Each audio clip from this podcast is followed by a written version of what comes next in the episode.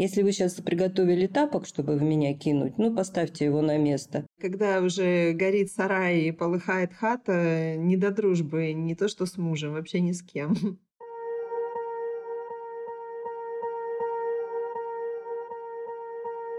Всем привет! С вами подкаст «Не психуй». Автор контента – врач-психотерапевт Марина Витальевна Лазовская. Продолжаем пятый сезон подкаста в формате «Кейс плюс алгоритм», мы, Марина Витальевна и я, соведущая Дарья Лазовская, продолжаем аккуратно сводить вместе алгоритмы и ситуации из рубрики «На приеме». Получается очень полезное и питательное во всех смыслах комбо. Мы буквально в режиме реального времени меняем старое на хорошее. Примеры на вынесенных персонажах в виде пьес с хорошим концом и пошаговый алгоритм, который объясняет, где началась ошибка и как ее исправить. Наши слушатели пишут, что такой формат помогает эффективнее разбираться с болезненными местами. Этот раз мы с МВ взяли за основу кейс о том, как родственники дают возможность прокачать навыки отношений, часто через тернии, узнать себя разными и даже познакомиться с не лучшими своими паттернами поведения. Не волнуйтесь, только через отношения с другими людьми мы можем по-настоящему узнать самих себя. Тут поможет алгоритм, который действительно меняет все. Контекст важнее, чем факт. Запись подкаста ведется во время живой трансляции, и вы сами можете поучаствовать в создании эпизодов – Каждую среду в 10.00 по московскому времени в телеграм-канале «Не психуй» начинается интерактивное шоу. Приходите получать пользу из первых рук. Активная ссылка в описании выпуска. Тещи и свекрови. Два незанятых кресла в раю? Хм. Вежливое лицемерие? Хм. Или возможность понять контекст происходящего, свое место в нем и успокоиться? Разбираем алгоритм, контекст важнее, чем факт. На приеме.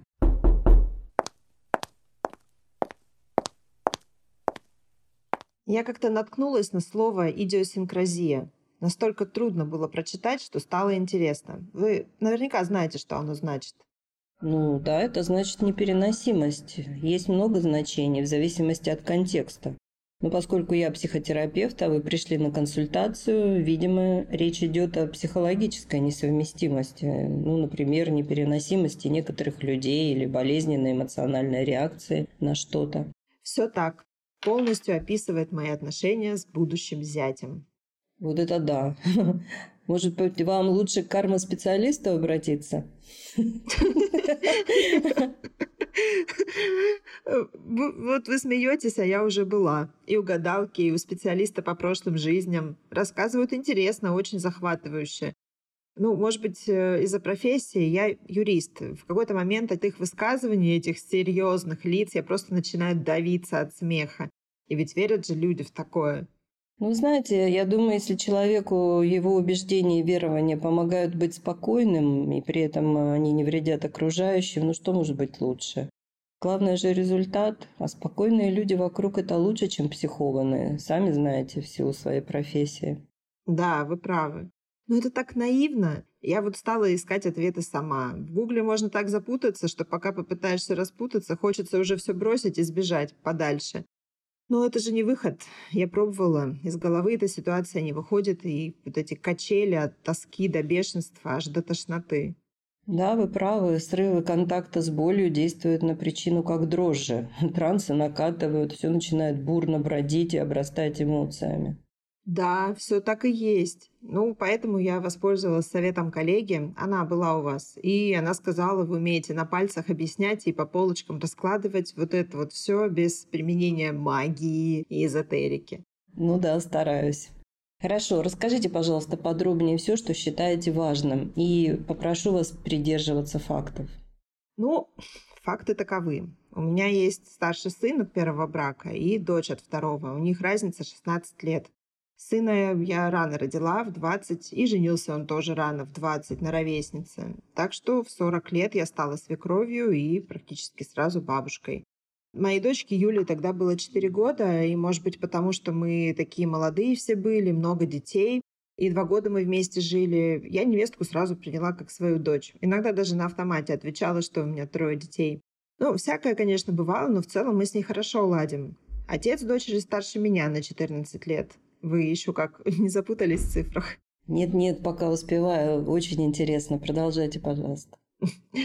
Короче, он был старый холостяк. Ну, влюбились, женились, не стали отказываться от беременности, и тут его прорвало. Вот только Юлька появилась, этот взрослый дядька превратился в нянюшку усатую, баловал ее, ни в чем не отказывал. Ну, а мне пришлось выполнять роль отца, чтобы хоть как-то переводить ее в чувство. Она еще красивая такая, кудри, рыжая, талантливая, пишет хорошо прозу, стихи, с детства на всякие конкурсы ездила, выигрывала. Сейчас вот заканчивает журфак, работает в журнале. В общем, папина счастье выросло и превратилось в избалованное, не терпящее никаких ограничений феерическое существо. У сына вот классное чувство юмора, он говорит, у нас Юлька как рыба фугу. Даже если умеешь готовить, все равно есть шанс отравиться. Ну, в общем, с нами она особо не сдерживается, не заморачивается. Надерзить может запросто. Муж говорит, за талант надо платить. Но плачу и плачу, по-моему, только я. Как интересно. И как давно это происходит? Ну, я имею в виду ваша ситуация с будущим зятем. Ну и, короче, год назад она начала встречаться с парнем с философского факультета. Через месяц – свадьба. Я когда этого философа первый раз увидела, мне как под дых ударили. Вот реально, до тошноты, а дальше еще хуже. Знаете, действительно похоже на идиосинкразию. Представляю, как вас это шокировало. А муж, сын, невестка, они как на него реагируют? Да, муж. Мужу хорошо все, что нравится его золотой рыбке. Сын с невесткой просто ржут над ним кулуарно. Мне сочувствуют. Говорят, чтобы я подключалась к шоу и перестала так психовать. Знаете, вы меня заинтриговали. Так что именно происходит? Опишите какой-нибудь типичный эпизод. Ну, вы любите кошек? У вас были когда-нибудь кошки? О, да. Ну вот помните, они когда гадят, у них такая надменная морда. Да, вы правы. Сейчас вспомнила, действительно смешно. Но я пока еще не понимаю, а зять ваш при чем? Ну а теперь представьте, что вот с этой надменной рожей срущего кота он с нами и общается.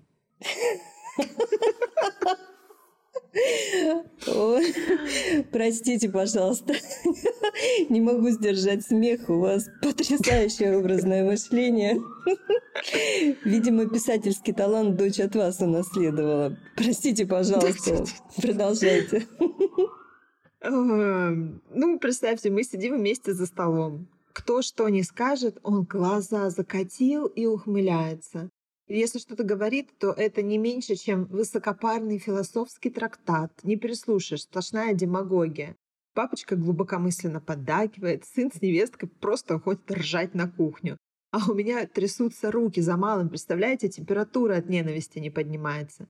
И представляете, Наша звезда ему в рот заглядывает. Что Севочка не изречет, все пулицеровская премия. Ладно, были бы причины для такого снобизма, но ведь, блин, нереально ни рожи, ни кожи, добавлю, и не происхождение. Да и понятно, кто из молодых людей сейчас вообще в философы идет. Да, представляю, как это все для вас неприятно. Но смотрите, это же все-таки дочь за него выходит, ее выбор. Мне кажется, вас что-то еще беспокоит. Помимо того, что он мне просто противен, что еще беспокоит? Этого разве мало? Ну, если вы не будете жить вместе, то дистанцирование поможет.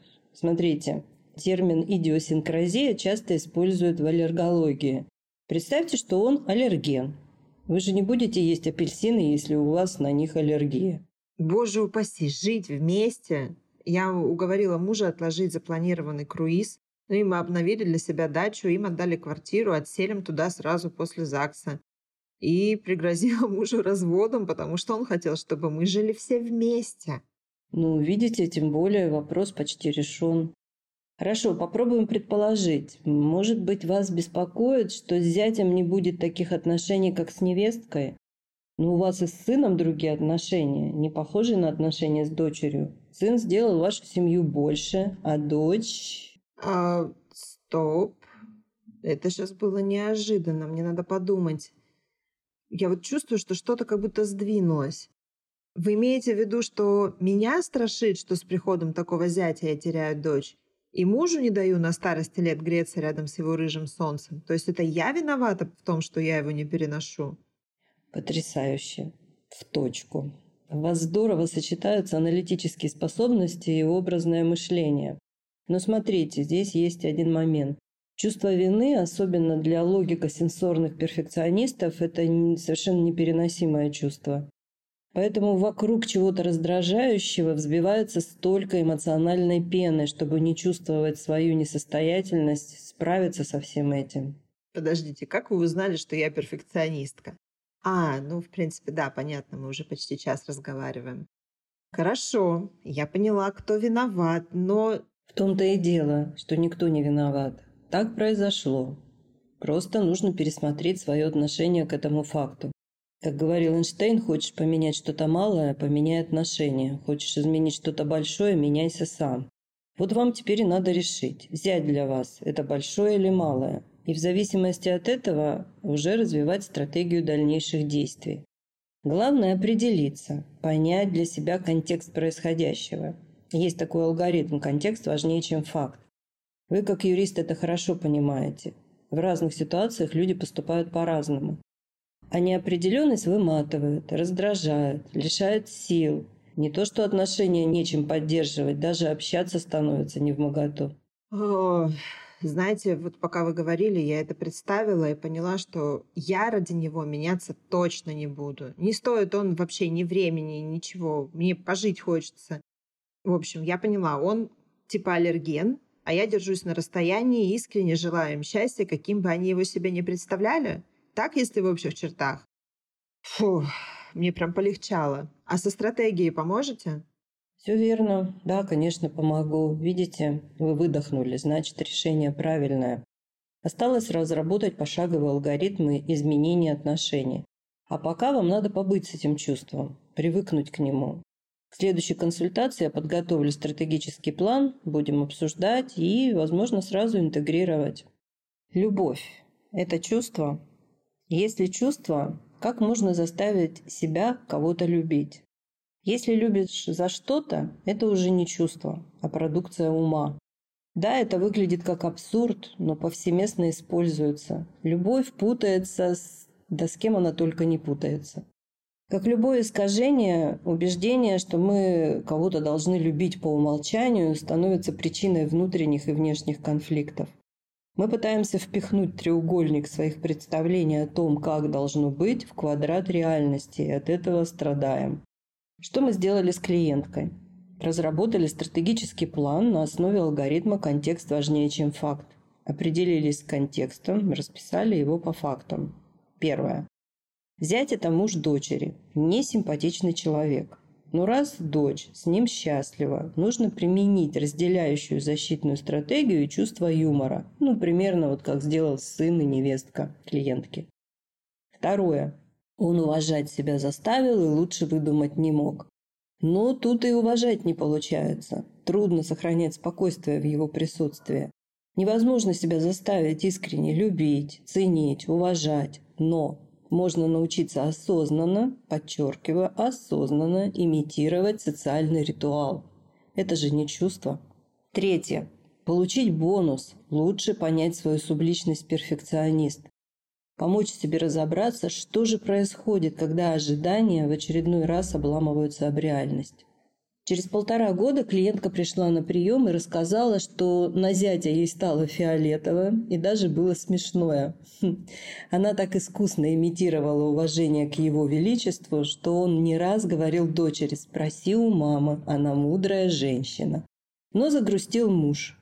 Ему трудно быть на расстоянии с дочерью, он не может принять ее выросшей, стал раздражительным, срывается на клиентке и вызывает, конечно же, ответный гнев.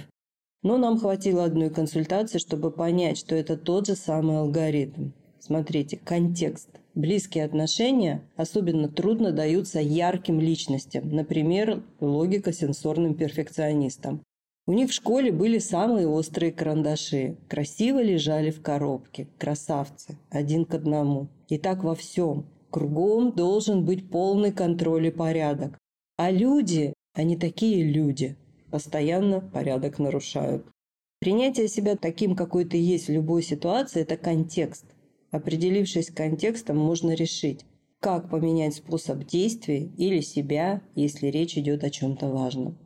Чувствуете, что пришла пора менять себя? Слишком много болезненных повторов, некомфортных, запутанных отношений? Приходите к нам учиться. Алгоритмы – это простая мудрость жить и справляться с любыми ситуациями самостоятельно. Берегите себя. Магазин возможностей – это подборка курсов школы самосоздания, инструментов на научной основе с учетом знания и понимания алгоритмов жизни. Каждый курс – устойчивая инвестиция в изменчивом мире. Они не портятся и не устаревают. Курсы и инструменты качественны, эффективны, уникальны и долговечны. Они проверены на практике и показывают высокие результаты. А еще адаптируются под владельца и развиваются вместе с ним. Выбирайте курс, пользуйтесь возможностями, живите лучше. Активная ссылка в описании выпуска. Я вот пока мы все это с вами читали, пока слушала вас, Марина Витальевна, я поняла, что этот алгоритм, контекст важнее, чем факт, замечательно дополняет алгоритм как важнее, чем что. Ну, все алгоритмы взаимодополняемы, именно поэтому они универсальны. Мы вот знаем, да, у нас уже есть и подкаст на эту тему, и много статей, базовый алгоритм, как переводить себя в осознанное состояние. Вот из этого зомби запрограммировано дав- давно и не по своей воле, как стать человеком, который в контакте с собой и с реальностью. Прервать, перенаправить, закрепить. То есть Первое, чтобы применить этот алгоритм, нужно было вспомнить, что есть алгоритм. Не можешь действовать, не думая, если думаешь, что действуй. И вот так вот по цепочке. Они вот реально для меня алгоритмы, это не просто вот для меня, как для человека, который ими занимается, преподает, как вот инструменты для мастера. Я их вижу вот как ожерелья. Драгоценные жемчужины, нанизанные на нитку. И это вот прямо оберег какой-то. Если мы алгоритмы помним, понимаем, применяем, они реально помогают нам жить совершенно по-другому, настолько разительное ощущение, что потом уже не хочется возвращаться вот в эту бессознательную жизнь. Так что да, алгоритмы все взаимодополняемые, взаимно работающие, вот так скажем. А какой еще алгоритм а, вот после «как важнее, чем что» можно было бы к этому кейсу еще прикрутить? Ты имеешь в виду контекст важнее, чем факт? Да, ну вот контекст важнее, чем факт из кейса. Потом вот мы добавили туда, как важнее, чем что, для того, чтобы правильно в отношениях расставлять приоритеты в общении и как подавать трудную информацию. И вот какой еще алгоритм сюда бы подошел, вот конкретно к этому случаю? Ну вот эти два, которые я уже перечислила, то есть понять, что опять ее несет. Ну, давайте с клиентки уже перейдем на самих себя. Вот просто приведу на своем примере. У меня что-то вызвало реакцию. То есть что-то произошло, какая-то акция со стороны другого человека или там окружающей среды. Что это такое? Это мои ожидания разбились опять об реальность. Вот что приводит нас в реактивное состояние. Акция произошла, должно было быть так, а так не получилось, не получается, и я сразу же реагирую. И тут у меня вот возникает два варианта. Либо я продолжаю реагировать как запрограммировано давно, с детства программы работают и сами себе апдейт производят. Либо я вспоминаю, так, стоп, есть в алгоритме, сейчас нужно прервать вот эту вот привычную программу, и тогда я получу возможность сделать что-то по-другому. Прервать, перенаправить, закрепить. Если у меня не получается, я продолжаю об этом, вернее, не получается только по одной причине, потому что я бросаю это с первой попытки, потому что меня накрывает гнев, и я уже не могу с этим трансом растождествиться. Ну, сильно прям задело. А сильно нас задевает то, где у нас травма есть. Потому что там у нас больная мозоль, и поэтому триггер прям туда попадает, как в цель. И я вспоминаю, так, стоп, не можешь действовать, не думай. А как не думать? Вот, прервать, перенаправить, закрепить. А если думаешь, что действуй, как действовать? Точно не по-старому. А как? Вот как важнее, чем что. Мне нужно понять, а как же мне действовать по-другому и попробовать сделать что-то по-другому. То есть осознание вот этого всего процесса, оно способно изменить все. И мы вместо старой запрограммированной реакции уже действуем по-новому. А самое главное, этот новый вариант, он более подходит к этой реально действующей, разворачивающейся ситуации. Потому что все наши реакции запрограммированы в детском возрасте. Да, потом прошел возрастной апдейт, но это все равно та же самая реакция. Как привыкли, как сработала защита, через напасть, там, разораться, гнев проявить. через убежать, начинать оправдываться, объяснять, через оцепенеть, там, замереть, э, вообще упасть в какую-то обиду. То есть вот как мы привыкли с детства, так оно и будет работать до тех пор, пока мы не осознаем это и не поменяем на новый паттерн поведения. Поэтому вот любой алгоритм, вот давай бери, если хочешь, давай проверим, бери любой алгоритм, или вы, друзья, пишите любой алгоритм, и я вам его покажу, как прикручивать к ситуации. И это докажет для вас прямо наглядно, что все алгоритмы универсальны. Неважно, какая ситуация, там все равно будет применен этот алгоритм, и он сработает. Ну вот, пожалуйста, у нас на прошлой неделе был замечательный алгоритм «принимать не значит соглашаться». Ну вот, так э, тот кейс, который мы сегодня разобрали, это вот как раз он и есть. Она приняла ситуацию, что она терпеть не может своего будущего зятя, но она не согласилась с тем, что она будет страдать, мучиться, выращивать там себе какой-нибудь диабет, подавляя свои эмоции и, в общем, расстраивая отношения с мужем и с дочерью. Она пришла на прием, она не стала с этим соглашаться, но захотела изменить ситуацию. Угу. Да, а вот э, у меня такой вопрос. А почему так сильно мужа переклинило? Потому что есть такое понятие, как импринтинг. Э, ну, вот такой классический пример, что ну, его все знают. Если вот э, утята только что вылупились, и вместо мамы утки им дать желтый теннис, теннисный шарик, они импринтируются на него, как на маму, и будут потом до конца жизни за этим шариком гуськом ходить, как за мамой. Это вот импринтинг произошел. Он был один, у него не было никогда детей. И когда он уже созрел, ну, представляете, мужчина в зрелом возрасте, он накопил чувства, да, он не реализовался как а, муж и отец. И вот он, когда она родилась, у него вот произошел этот импринтинг. И это очень серьезная на самом деле вещь. Вот поэтому, когда она второй раз пришла, мы уже занимались, э, ну, вот консультация была посвящена тому, чтобы понять, что он не может реально без нее жить. А клиентке нужно было тоже это принять, и выстроить свою стратегию поведения, при которой э, он бы мог чувствовать себя спокойнее и ну, не может принять человек, что ребенок вырос, и он лишился этого счастья.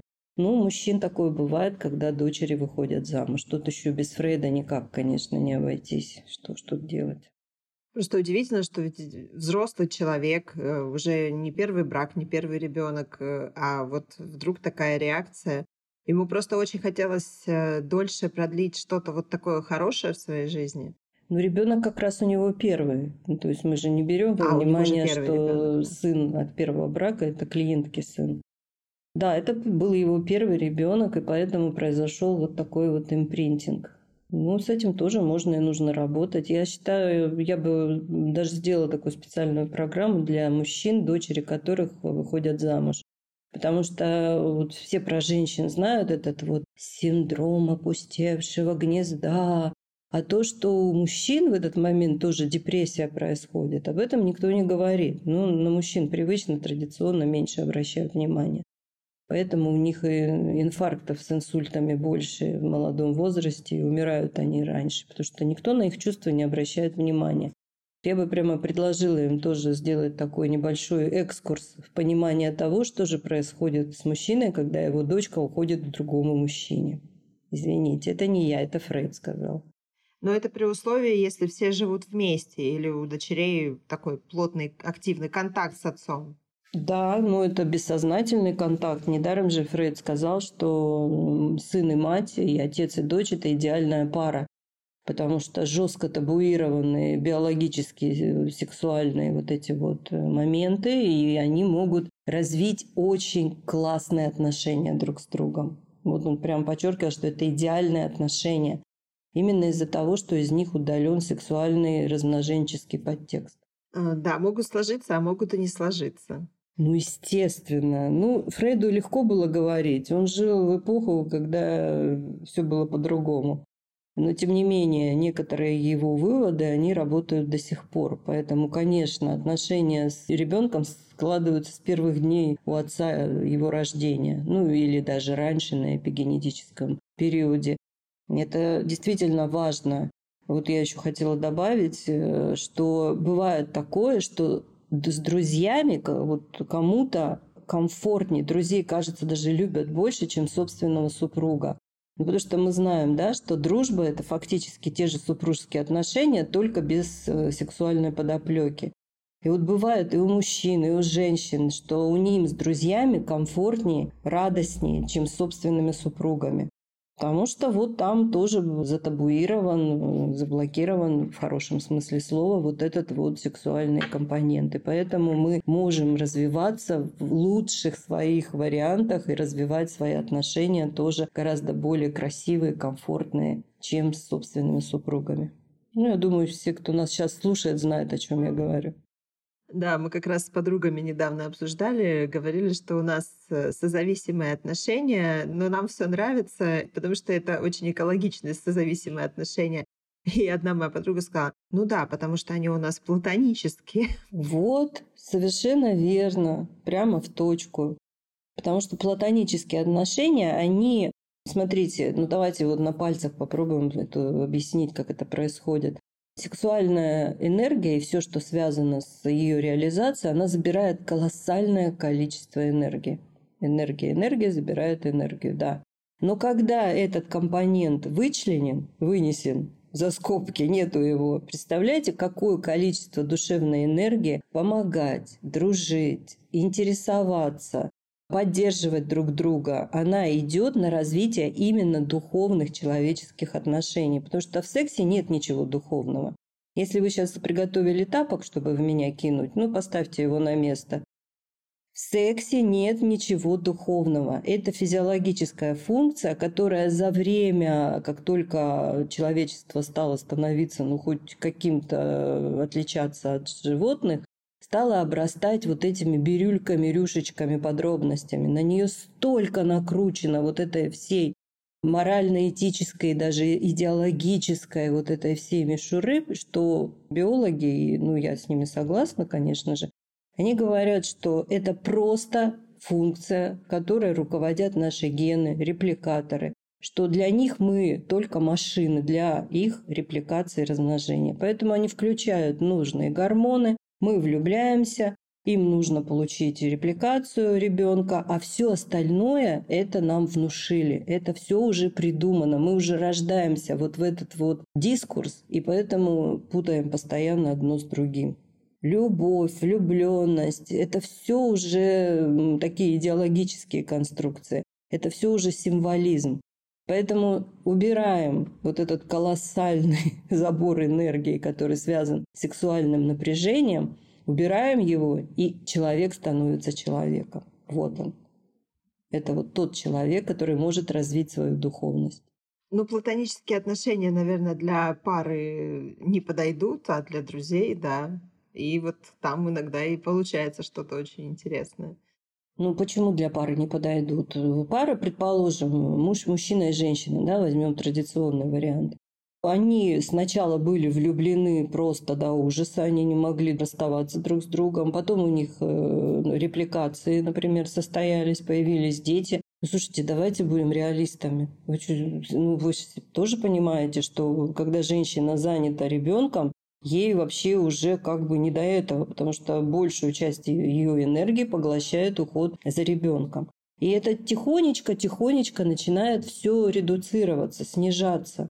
Это абсолютно естественный процесс. Потому что в природе, а у нас до сих пор гаметы наши и половые органы работают по алгоритмам десятков тысяч лет давности. Она занята выработкой других гормонов. Ей окситоцин нужен, ей уже не нужен адреналин. Поэтому она раньше была даже недоступна для мужчины. Поэтому мужчина мог спокойно заниматься, интересоваться другими женщинами в этот момент. Ну, без фанатизма, конечно. Но моногамия, она убила, она затабуировала этот процесс. И поэтому у мужчин начинают портиться отношения с женой э, в силу того, что она не может уделять ему столько времени, сколько она это делала до рождения детей. Ну и начинаются вот эти вот все разногласия и все эти хорроры и кошмары. Поэтому это тоже нужно выстраивать с появлением детей, нужно понимать, как правильно выстраивать свои неплатонические отношения. Я не за аскетизм, если кто-то не понял, я не топлю за аскетизм, всему свое время. Но супруги, которые, например, прожили там 25-30 лет, они реально больше становятся друзьями, чем супругами. Ну, я имею в виду в сексуальном смысле. И это тоже нормально. Вот очень важно развивать супружеские отношения, когда молодая пара. Почему? Потому что когда все социальные вот эти ритуалы будут выполнены, а с чем останутся супруги? С чем? Дети выращены, квартиры построены, дачи подняты. Что делать-то дальше вместе? И вот в этот момент у супругов не в этот момент, конечно, они должны к этому моменту подойти с пониманием, что у меня нет друга в жизни лучше, чем моя жена или мой муж. Вот. А, естественно, создавать это нужно не в тот момент, когда это понадобится. Ну, мы уже знаем, да, иммунитет – это не пальто, когда морозы пошли, шкафа не достанешь и не наденешь. Точно так же дружеские доверительные отношения – это вообще близко не пальто. Когда надо, не достанешь. Тем более, что у 99% людей есть травма разной степени, конечно, глубины, травмы нарушения доверительной привязанности с матерью. У нас с доверием вообще все очень нехорошо. Поэтому нужно этому учиться. Ну да, и когда уже горит сарай и полыхает хата, не до дружбы, не то что с мужем, вообще ни с кем. Да, естественно. Но мы же знаем тоже алгоритм, что ни один кризис, болезнь, война, революция не начинаются в тот день, когда они манифестируют. К этому все очень-очень-очень долго шло, потом просто сработал принцип последней капли. Если ваши отношения с партнером конфликтные и некомфортные, если вас не слышат, много раздражения и придирок по мелочам, если вам трудно разговаривать с партнером, вас не понимают, накопилось взаимное недовольство, и вы даже замечаете, что отыгрываетесь на детях, то авторский тренинг «Улучшатель отношений» для вас. Инструмент для самоанализа в форме удобных модулей поможет вам научиться правильно выражать чувства и доносить мнение. Вас будут слышать. Улучшить эмоциональный климат в паре. Правильно выяснять отношения, стать ближе с партнером. Обучиться необходимым техникам один раз и на всю жизнь. Автор тренинга – врач-психотерапевт Единого реестра психотерапевтов Европы Марина Витальевна Лазовская. Активная ссылка в описании выпуска. А вы вот еще где-то в самом начале упоминали алгоритм «не можешь действовать, не думая о проблеме» применительно вот к кейсу, который мы читали. Я по себе помню, что для меня этот алгоритм, наверное, стал самым трудным для понимания, потому что, ну, в смысле, как вот не можешь действовать и не думая об этом? Я же только об этом и думаю все время. Очень просто все. Смотрите, тело первично. Поэтому, когда мы думаем, сидя на диване, условно говоря, а в голове там хоррор сплошной, о чем мы думаем? Мы думаем о том, с чем наша психика не справилась она не справилась, поэтому грузит себя вот этими размышлениями, трансами, вот этой мысленной жвачкой, именно о том, что, э, от чего становится нам плохо. И уровень адреналина вызывает уже такие цифры, что он зашкаливает, и к работе приступает кортизол, гормон дистресса.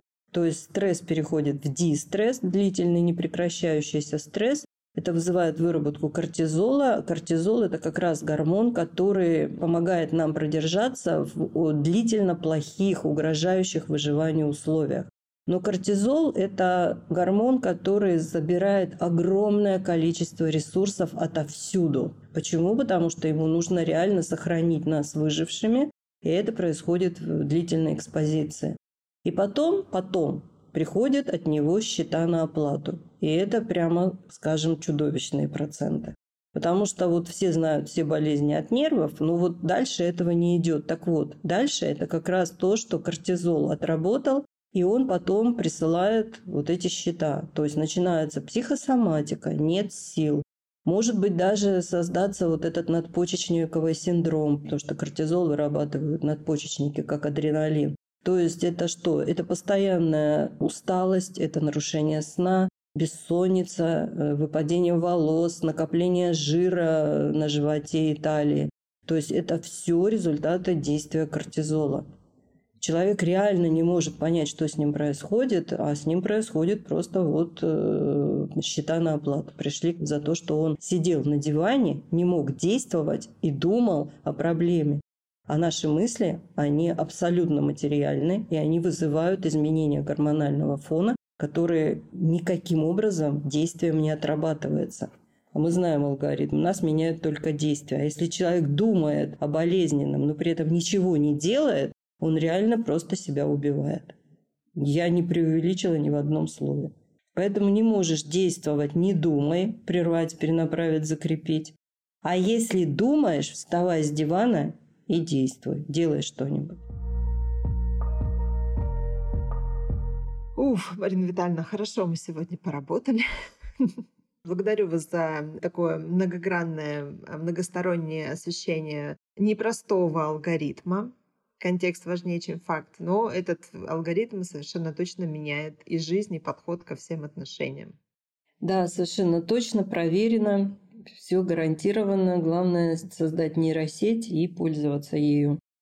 Друзья, Помните, что у нас всегда есть возможность найти выход из любой ситуации. Главное не оставаться в одиночестве и не позволять своей психике юзать одни и те же bad, bad романсы. Берегите себя, будьте здоровы и скоро увидимся снова. Да, до новых встреч, друзья. Всем до свидания. Хотите задать вопрос? Пишите продюсеру проекта мне. Контакты в описании выпуска. И подписывайтесь на нас на ваших любимых подкаст-платформах – Ставьте реакции, добавляйте в избранное, чтобы первыми получать новости о самых свежих эпизодах подкаста «Не психуй».